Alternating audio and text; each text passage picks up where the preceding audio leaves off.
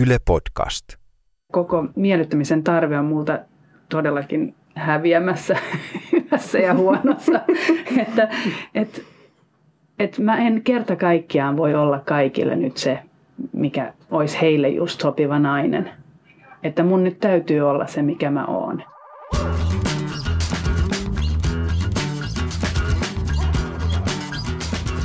Naisen elämä on täynnä erilaisia rooleja. Täytyy olla yhtä aikaa ahkera työntekijä, hellä äiti ja seksikäs kumppani. Mutta saako nainen olla vahva ja äänekäs? Kuka määrittää, minkälainen on oikea naisen rooli?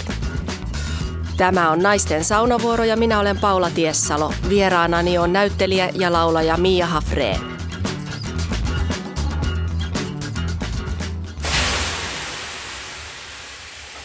Sinä laulat akapella yhtyö Fookissa ja olet sen lisäksi näyttelijä ja ohjaaja ja vaikka mitä kulttuurin alan asioita. Eli olet oikeastaan roolien asiantuntija. Minkälaisia rooleja sinulla on elämässä?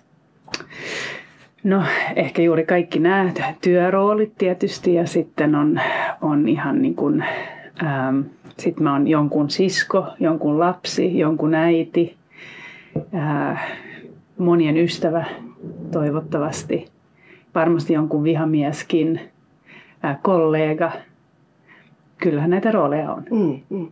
Näyttämällä rooli tietysti auttaa siihen, että, että juoni kulkee eteenpäin tai ylipäänsä esiintyjällä täytyy olla jonkunlainen rooli, jonkunlainen brändi. Mutta miten niin kuin tavallisessa elämässä, niin voiko roolit kaventaa ihmisen mahdollisuutta olla sellainen kuin hän oikeasti on?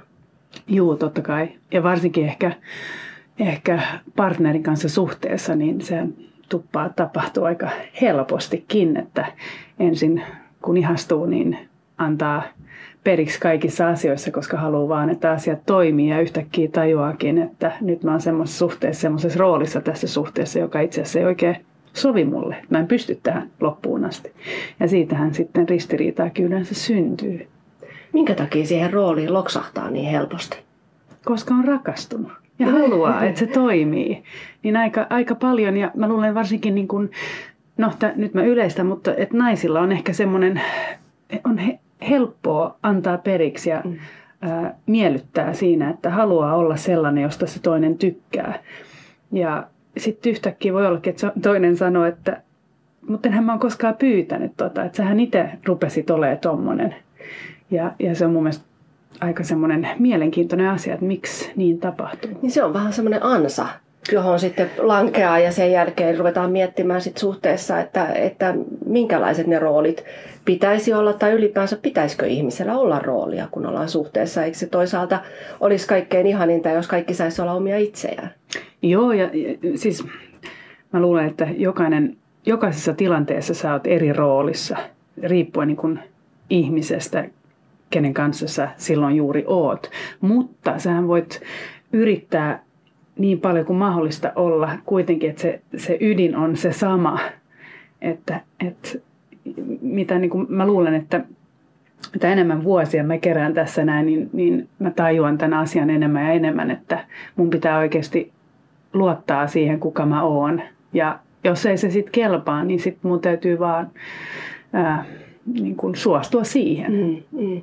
Niin esiintyjän ammatissa tietyllä lailla se koko ammatti on sitä, että asetutaan jonkun rooliin, otetaan ikään kuin jonkun toisen ihmisen ajatukset, tunteet, ilmaisutavat mm. haltuun ja nä- käytetään niitä sitten näytelmässä tai, tai näyttämällä muuten hyväksi.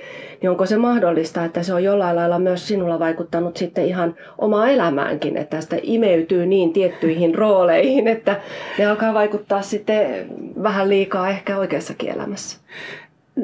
Mä en ole kokenut tota. Mä tiedän, että et, et tuosta puhutaan paljon, mutta, mutta mun mielestä se on kuitenkin se on, niin, se on työ se, että mä menen johonkin jonkun roolin ihon alle, sit mä oon siinä ja sitten kun mä tuun pois, niin mä tuun pois. Ja ainakin meidän ää, professorit ja pedagogit teatterikorkeakoulun aikana oli hyvin tarkkoja siitä, että, että now you step into it, now you step out of it. Ja siinä pitää olla selkeä raja niin, niin en koe, että mä kannan mukanani.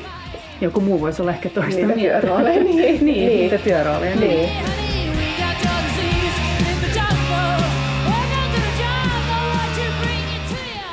No työssä olet kuitenkin saanut tuolla folk yhtyeen esityksissä. 20 vuotta olette vetäneet showta. Ja, uh. juu, hyvällä menestyksellä vedätte tota, täysiä katsomoja esimerkiksi Svenska Teatteriin. Ja tota, olet kuitenkin saanut uran aikana jonkun verran sitä kommenttia, että tietyllä lailla lavalla olet ö, liian vahva tai, mm. tai jollain lailla pelottava tai näin. Minkälaisia kommentteja olet saanut?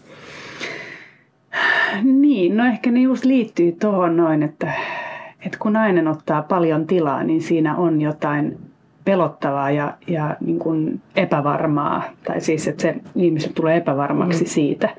Ja, ja tietysti niin kuin, haluan heti sanoa, että yleensä mä saan niin kuin, paljon positiivisia kommentteja. Tässä niin kuin, mä en halua valittaa tästä, mutta se tapahtuu. Se, että huomaa, että varsinkin ehkä se miespuolinen yleisö, niin siitä saattaa syntyä semmoinen epävarmuus, että onko toi, että totako sä todellakin haluat tuoda esille itsessäsi, mm. Mm. on heidän kysymyksensä. Se on mielenkiintoista, koska toisaalta kyseessä on esiintyjän rooli. Kyseessä on esiintyjän rooli ja varsinkin Forkissa, niin, niin siinähän me puhutaan, että, että me niin kuin käytetään meidän alter egoja. Eli mä en astu mihinkään rooli, joka, joka olisi mulle kirjoitettu, vaan tämä on, on se osa minua, jota mä en käytä kotona, joka meissä kaikissa on, joka tulee eri tavalla esiin eri tilanteissa.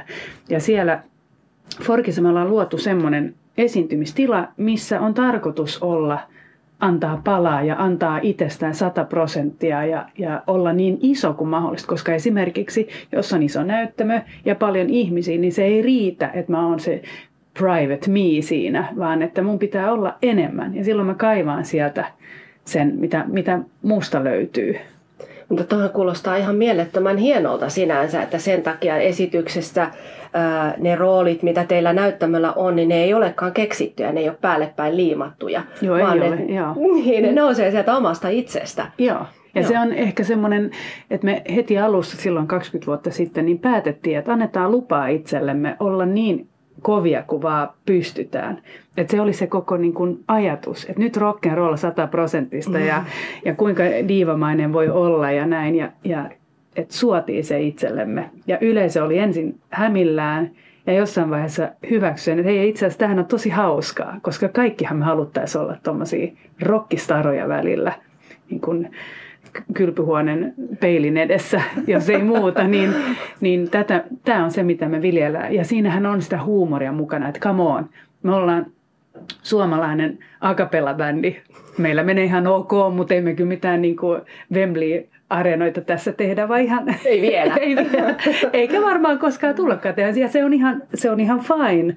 Mutta et me leikitään sillä ajatuksella, että what if, mitä jos tässä olisi niin kuin tuommoisella isolla arenalla. Tämä ei olisikaan Alexanderin teatteri, vaan tämä olisi oikeasti niin kuin Madison Square Garden.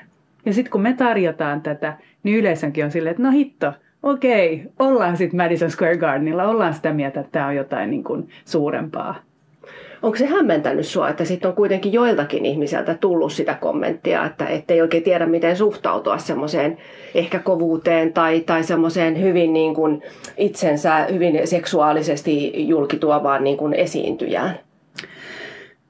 No tietysti joskus alussa, niin silloin kun olin nuorempi, niin, niin joo, se oli vähän niin kuin hassua ja jopa loukkaavaa välillä, koska sitä kokee itse ihan mm. toisella tavalla. Mutta, mutta esimerkiksi minä en käy lukemassa kommentteja netistä enää. Se on ihan turhaa, koska, mm. koska sieltä saa kyytiä ja miksi mä niitä kävisin lukemassa. Tulee vaan paha mieli. Mm. Ja sitten tietenkin äh, me ollaan aina ajateltu Forkissa ja myöskin henkilökohtaisesti, että, että no onhan se hyvä, että, että kun mä teen työni, että, että se, jos, jos ei se miellytä, niin se ehkä ainakin provosoi.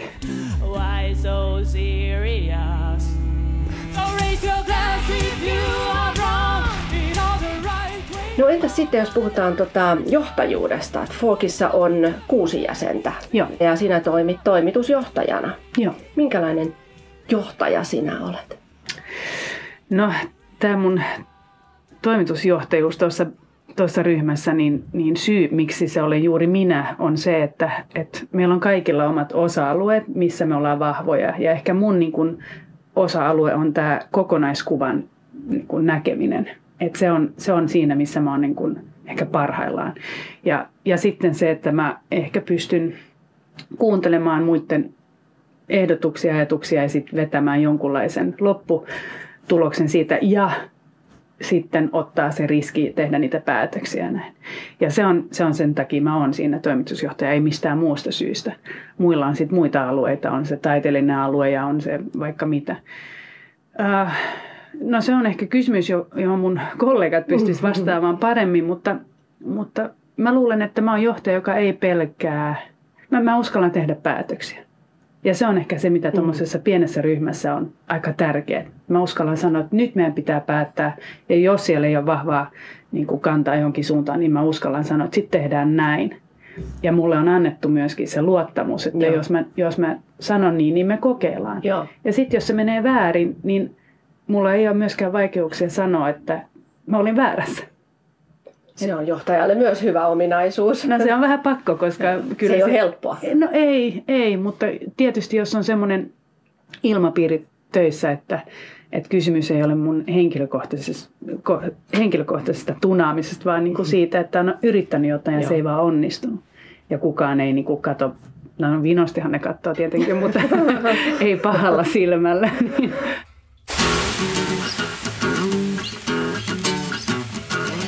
No otit, otit vastaan alkuvuodesta Yle Radio Vegalta tämmöisen haasteen, jossa aloit kiinnittää huomiota siihen, että kuuntelet paremmin mm. toisia ihmisiä. Miten se on työpaikalla vaikuttanut teidän dynamiikkaan? No ensin se oli kaikille todella huvittavaa, kun mä sanoin, että nyt mä en aio ensimmäisenä sanoa mielipiteeni, vaan mä, mä katson, että mä oon viimeinen, joka sanoo, koska mä oon välillä liiankin nopea sanomaan. Ja mulla on paljon ja vahvoja mielipiteitä. Ää, ensin se oli huvittavaa. Jossain vaiheessa siitä tuli semmoinen, että kaikkien piti, niin mutta hetken, miten, aha, joo, hän ei nyt meinaa sanoa mitään. No meidän pitää sitten, niin no kuka nyt tässä, ja hän on joku muu, sit, no nyt meidän pitäisi lopettaa kaavitauko, mutta hän ei aio sanoa, että nyt lopetetaan, vaan jonkun muun pitää sanoa. Niin sehän tapahtui juuri se niin kuin mun mielestä hyvä puoli siinä, että se ei ollut pelkästään haaste minulle, vaan siitä tuli koko ryhmälle semmoinen, että roolit jaettiin vähän mm. uusiksi, että jokaisen piti ottaa toisenlainen rooli siinä yhtäkkiä, niin, niin mun mielestä se oli, se oli mielenkiintoista ja, ja varsinkin niin kuin mulle tietysti todella hyvä tarkkaille itseäni, että miten mä oikeasti toimin tilanteessa, kun tuon esiin mielipidettäni ja millä tavalla mä pystyn olla parempi kuuntelija. Mm, mm. Feedbackia pitää tietenkin osata ottaa vastaan. Se kuuluu tähän armottomaan maailmaan mm-hmm. ja, ja se on ihan hyvä. Mutta sittenhän mun myöskin täytyy itse tietää, että mitkä on semmoisia, mistä mä en voi luopua, mikä on niin semmoinen asia, joka on minulle tärkeä, vaikka se ei miellyttäiskään muita, niin, niin tässä on nyt vaan hyväksyttävä itsensä semmoisena kuin on.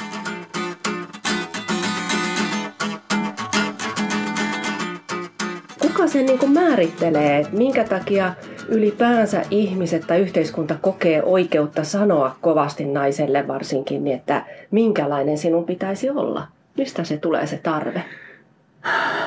Niin, en tiedä, onko, en tiedä, mistä se tarve tulee. Mä ajattelen vaan, että, että, että näin niin kuin vuosien mittaan ehkä on niin kuin ymmärtänyt sen, että, että kaikkia ei voi miellyttää, ja itse asiassa koko miellyttämisen tarve on multa todellakin häviämässä hyvässä ja huonossa. että et, et mä en kerta kaikkiaan voi olla kaikille nyt se, mikä olisi heille just sopiva nainen. Että mun nyt täytyy olla se, mikä mä oon. Ja et tässä niin kuin esimerkiksi tätä semmoista sanaa kuin vahva nainen.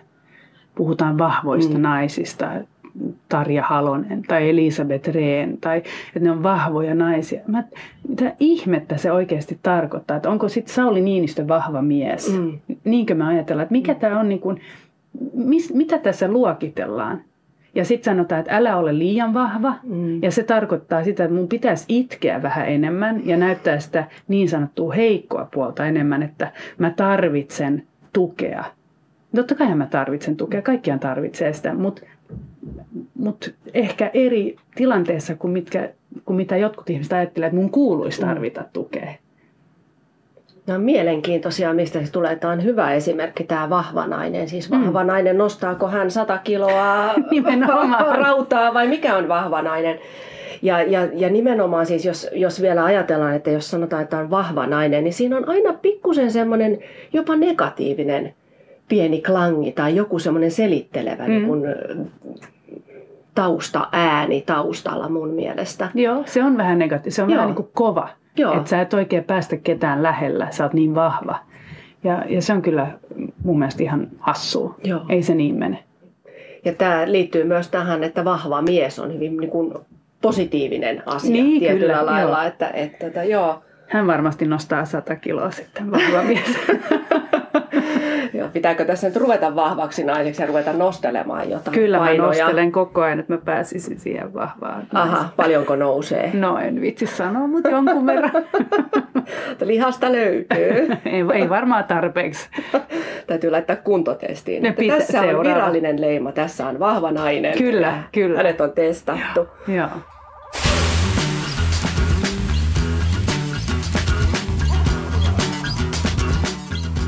Vapauttavaa varmasti myös niin kuin lakata on. Ar, niin kuin arvioimasta ensinnäkin, että mitä kukakin minulta mm. haluaa ja sen jälkeen lakata sitä toteuttamasta niitä.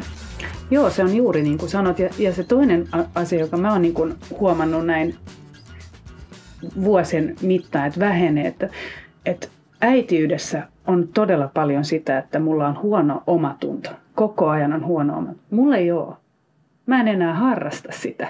Mä päätin jossain vaiheessa, että tämä on ihan typerää. Mikä tämä on? Miksi, miksi koko ajan pitäisi olla vähän huono omatunto ja sitä puhutaan ystävättärien kanssa, että niin kuin on niin huono omatunto ja kun mä en nyt sitä, mä en tätä. Mä että mutta mähän teen parhaani. Mä teen virheitä ihan yhtä paljon kuin kukaan muu, mutta, tai kaikki muut, mutta mutta mähän teen parhaani. Kysehän on mun lapsesta. Totta kai mä teen parhaani. Sitten mä voin tehdä ihmeellisiä valintoja välillä.